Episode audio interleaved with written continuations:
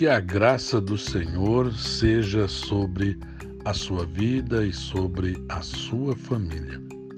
Nesta série de reflexões sobre pestes, à luz da Bíblia, chegamos à parte 7, que começa com a pergunta tema: Como Jesus de Nazaré analisou as tragédias do seu tempo?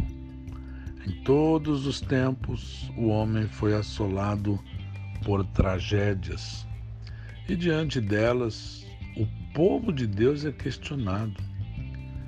Quem sabe eu falo para você, meu ouvinte, minha ouvinte, que recebeu uma pergunta de alguém que não serve a Jesus, questionando: o que você me diz de tanta gente morrendo na Itália, na Espanha, agora no Brasil, desta praga, desta pestilência provocada pelo chamado vírus Covid-19, que é uma mutação de um dos coronavírus?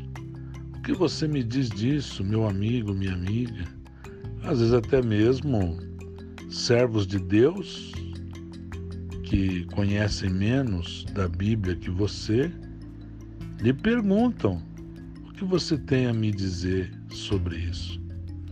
Há perguntas que nós não podemos fugir delas, porque o próprio apóstolo Pedro disse que nós devemos explicar com mansidão a razão da fé que há em nós.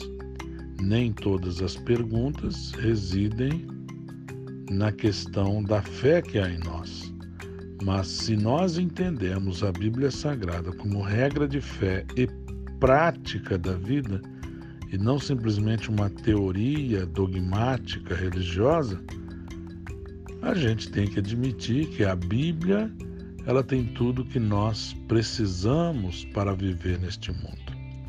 A Bíblia não tem tudo que nós queremos, a Bíblia não tem resposta para todas as nossas curiosidades e até mesmo especulações, mas ela tem resposta para as nossas necessidades. E uma das necessidades do ser humano é entender o seu tempo. E o Senhor Jesus criticou os fariseus e saduceus que não conseguiam interpretar o tempo deles na dimensão espiritual. Eles interpretavam o tempo se vai chover ou não, mas não interpretavam que a promessa da vinda do Messias estava se cumprindo diante dos olhos deles. Então, o Senhor Jesus, ele não quer que nós cometamos suicídio intelectual por causa da nossa fé. Por isso, a nossa fé, ela também cresce. Por isso, tem uma dimensão do crescimento do cristão e do crescimento de uma igreja local, que é o crescimento conceitual.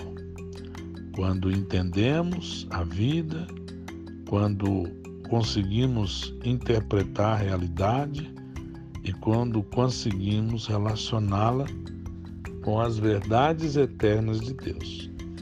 O tempo de Jesus não era diferente. Aconteceu duas tragédias no tempo de Jesus e os judeus vieram perguntar para Jesus. Uns perguntavam a ele as coisas com sinceridade, querendo saber. Outros perguntavam para experimentá-lo e outros perguntavam até mesmo para que eles se embaraçassem alguma resposta, porque as perguntas deles eram verdadeiras armadilhas retóricas para pegar Jesus em alguma falha para tê-lo que acusar. E chega algumas pessoas diante do Senhor e pede para Jesus analisar uma situação. O capítulo 12 de Lucas é um capítulo muito denso, é um capítulo muito forte do Evangelho, porque Jesus ali indiretamente apresenta alguns mandamentos. O Senhor Jesus confronta o Evangelho com a formalidade do judaísmo. O Senhor Jesus ele denuncia o pecado da religião institucional de Israel. E no capítulo 13, o Senhor Jesus analisa duas tragédias do seu tempo. E nós estamos vivendo um mundo de tragédias. O objetivo da nossa série é analisar essa tragédia do coronavírus, que vai interferir até mesmo na, nos nossos cultos. Não podemos nos reunir. Algumas autoridades são acusadas de exagerar na sua autoridade. Outros as defendem, dizendo que o sistema público de saúde não tem estrutura para suportar, não tem UTIs, equipamento suficiente, respirador suficiente, ainda não se descobriu do ponto de vista científico absoluto de que as opções que se tem para tratamento resolvem absolutamente os problemas. Então você está vendo aí a celeuma, discussão. O seu celular deve ter recebido muitos áudios, muitos vídeos sobre isso.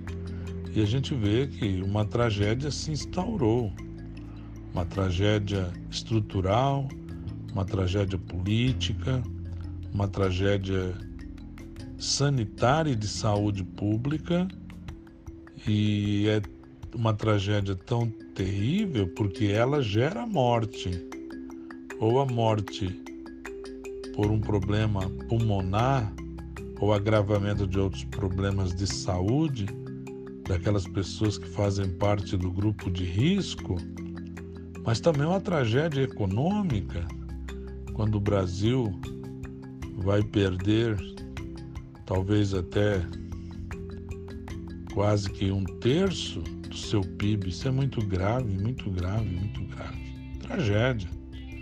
E como Jesus via suas tragédias no seu tempo, no ano 30, 31, 32, 33 da era cristã, o Senhor Jesus, ele analisou duas tragédias. Uma primeira tragédia foi que Pilatos, em suas maldades, ele resolveu matar alguns judeus da Galiléia quando esses judeus estavam fazendo o ato mais santo do tempo deles, que era entrar no templo com o animalzinho para oferecer um sacrifício a Deus. E Pilatos, não sabemos os motivos, não sabemos as causas, mas Jesus narra que ou cita que eles foram mortos pelo poder público, no caso na época Pilatos, pelo poder dado a ele por Roma, e misturou no sacrifício o sangue desses gentios, aliás, desses galileus. Além de uma tragédia provocando morte violenta, não sabemos quantos galileus eram, mas era uma tragédia profanadora, porque profanou o sacrifício, profanou o altar porque misturou sangue humano a sangue de animal. Olha só que coisa grave. Essa tragédia foi motivada por um tirano. Mas Jesus também fala de outra tragédia que nós não sabemos a causa. Ainda no capítulo 13 de Lucas, ele fala de 18 homens. Agora ele não diz que é Galileu, Possivelmente poderia ser homens, inclusive, da própria Judéia, dizendo que eles morreram, 18 pessoas morreram quando uma edificação, uma torre, um prédio, a torre de Siloé caiu em cima desses 18 homens e eles morreram. Bom, na teologia judaica, eles aplicavam a teoria, a, teo, a teologia retributiva, ou seja, você andou bem com Deus, você obedeceu, temeu a Deus, as bênçãos vão vir. Se você desobedeceu, cometeu pecado, encobriu o pecado, fez coisas contrárias à lei do Senhor, então você vai ser castigado, você vai ser penalizado. Então a, a teologia retributiva. Jesus, em alguns momentos do seu ministério, ele refutou a aplicação absoluta dessa teologia. Nem sempre essa teologia encaixa em todos os casos, porque a vida espiritual é um mistério e as palavras são muito fracas para expressar coisas tão profundas como a espiritualidade. Nossas palavras são finitas e a espiritualidade é infinita. Logo, como uma coisa que é finita vai conseguir assambarcar, englobar algo que é infinito? Então é muito complicado. Então Jesus, ele refutou essa teologia retributiva em algumas ocasiões em seu ministério. E aqui é uma delas. Jesus perguntou para eles: olha, duas tragédias. Uma tragédia provocada por um, um governante tirano e a outra tragédia aconteceu, foi um fato acontecido.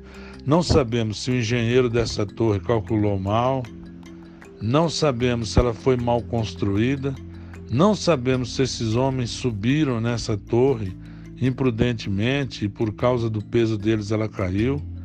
Não sabemos nada sobre tudo aquilo que cerca um acidente deste. No primeiro caso, dá-nos a impressão que é um, um homicídio doloso e profanador. No segundo caso, é um caso fortuito ou força maior, não é atribuído culpa a ninguém aqui. Agora, a questão é: aqueles que morreram, galileus e o outro, dá-nos a impressão que são judeus de Jerusalém. Havia uma discriminação muito grande em relação aos galileus, porque eram as pessoas mais pobres, mais incultas, tinham tido menos oportunidade na vida, era o lugar onde havia mais estrangeiros, mais leprosos, mais prostitutas e prostitutos. Era um povo marginalizado porque não tinha o pedigree da classe mais bem vista na estratificação social de Israel, que residiam em Jerusalém. Então Jesus pergunta para eles: quem vocês acham que pecou mais? Os galileus que tiveram sangue misturado com o dos animais no sacrifício que eles estavam fazendo no templo, viajaram quilômetros para sacrificar no templo e foram assassinados pelo facínora Pilatos? Ou esses que morreram com a queda da Torre de Siloé? É uma pergunta difícil, não é? Para eles, qual a interpretação rasa que eles faziam? Ora, se esses homens, sacrificando ao Senhor, fazendo uma coisa que Deus mandou fazer e foram mortos violentamente assim, profanando até mesmo o altar, então esses homens deviam estar num pecado muito grave, hein? Esses homens mereceram a morte que tiveram, não é verdade? Ah, tanta gente passou por baixo daquelas, daquela torre de Siloé e não foi machucado e a torre nunca caiu, caiu justamente na cabeça desses 18. Ah, esses 18 devem ter sido castigados por Deus. Com isso, Jesus disse: não tem nada disso. Vocês acham que os galileus que morreram daquela maneira horrível, sendo mortos por Pilatos, eles são pecadores piores do que qualquer outro homem em Israel? Jesus diz: não, não eram. E Jesus diz: ó, e vocês percebem que também perecerão se vocês não deixaram seus maus caminhos e se voltarem para Deus? Jesus questiona-os. O que Jesus está dizendo aqui? Jesus está dizendo: olha, em vez de ficar julgando os outros, vocês devem olhar para dentro de vocês e se arrependerem das vossas faltas. E quando ele fala dos 18 que morreram com a queda da torre de Siloé, ele também questiona: eram eles piores pecadores do que os outros habitantes de Jerusalém? E ele mesmo responde: Não, não eram. E vocês também morrerão, se não se arrependerem. Então Jesus ele diz o seguinte: olha, em vez de vocês ficar julgando esses 18 também, vocês deviam arrepender, arrependerem-se dos pecados que vocês cometeram. Nós falamos que as tragédias, as pestilências especialmente, elas vêm por consequência do pecado de Adão. Sempre o pecado de Adão será a mola motriz de toda a morte, porque Jesus, Deus avisou Adão: o dia que vocês desobedecerem, certamente morrereis. Então, sempre o pecado de Adão e Eva, nossos primeiros pais, será a mola motriz para toda a morte. Mas, segundo falamos, dos pecados que são decisões pessoais. No caso aqui, a decisão pessoal do Pilatos gerou morte. E aqueles que morreram, nem sempre eles mereciam. Não quer dizer, Jesus, Jesus deixou bem claro isso. Foi a contingência da tirania. E como ele era um representante de Roma, aqui nós temos uma outra dimensão do pecado, que é o pecado estrutural, o pecado social, o pecado cometido por instituições, por estruturas de poder, por governos humanos, legitimados muitas vezes pela própria legislação.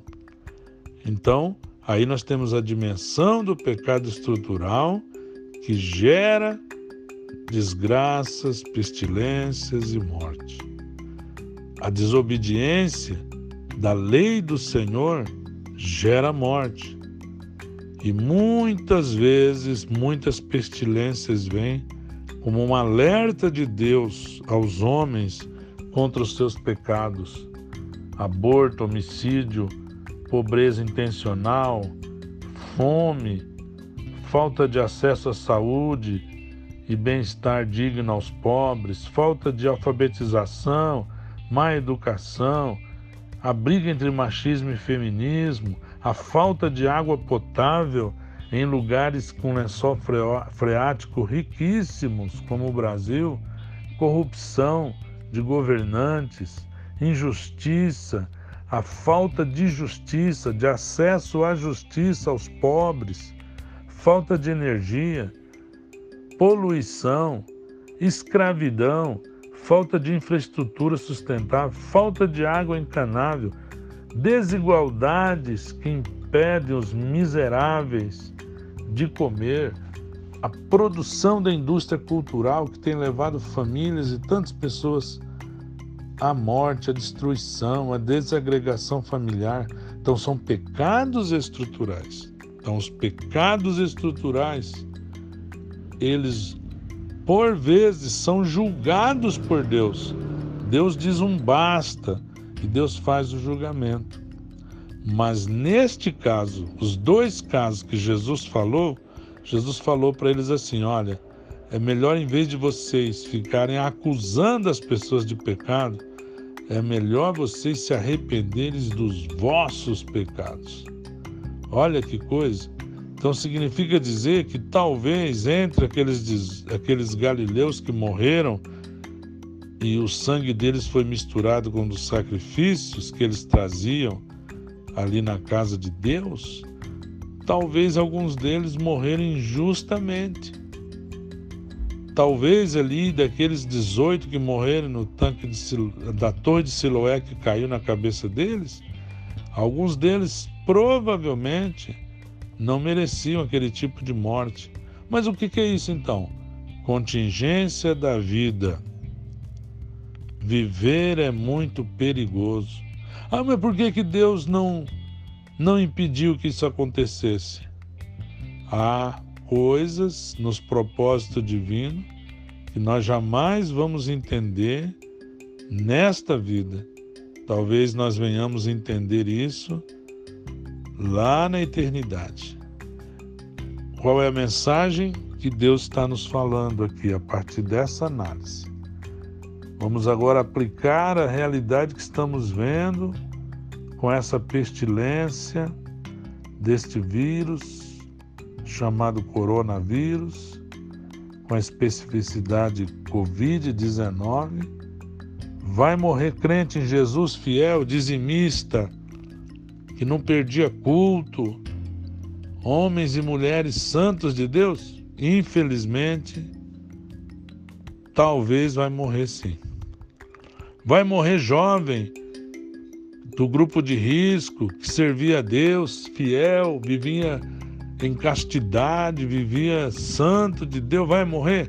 Pode acontecer num país continental como o nosso, com quase 200 milhões de habitantes, Pode morrer crente, pode morrer justo, pode morrer santo, santificado por Jesus. Pode acontecer sim.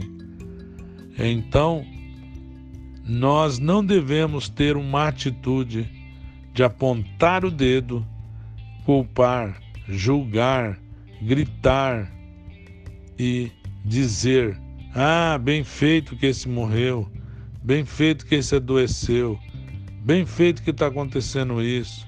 Ah, mas aquele irmão faleceu. Ah, não sei não, hein? Será que esse irmão não estava com problema? Será que esse irmão não estava em pecado? Será que Deus não desceu a mão sobre ele? Misericórdia, esse não é o Deus da Bíblia. Se ele é uma pessoa justa, fiel ao Senhor, mas por que morreu? Se era fiel. Contingência da vida. Viver é muito perigoso. Por que, que Deus não impediu que ele morresse? Não sei. Deus tem propósitos que nós nem devemos questionar. Nós devemos crer que Deus é benigno, Deus é onipotente, soberano, ele pode impedir e fazer o que ele quiser. Mas nós, por algum motivo que nós não entendemos, há coisas da contingência da vida que Deus não impede que aconteça. A nossa atitude diante das tragédias é nós nos rendermos ao Senhor com humildade, olharmos para dentro de nós o que nós devemos fazer algo, há algo que nós devemos nos arrepender, é isso que Jesus está ensinando ali em Lucas 13. As tragédias acontecem também para os bons. Um gene canceroso pode chegar numa pessoa que serve a Deus e é fiel ao Senhor. Como pode chegar ao pior bandido da história desse país? Por que um gene canceroso? Por que uma parte do DNA que traz uma mensagem dessa? Por causa do pecado de Adão. Deus foi claro que o pecado amaldiçoou a terra. Então, nós não devemos ter uma atitude de julgar este ou aquele. Embora saibamos que o juízo de Deus vem por causa do pecado e as pestilências, muitas vezes, para muitas pessoas, para muitas nações, elas vêm, como já vimos em reflexões passadas, como uma atuação de juízo de Deus, nem todas as pessoas que sofrem são pecadoras ou são alvo de uma condenação divina. Não. Então, olhemos para nós e vamos nos arrepender dos nossos pecados e ver o que está a, a nossa alçada para realizarmos e o nome do Senhor será glorificado em nossa vida, em nome de Jesus. Fique com Deus.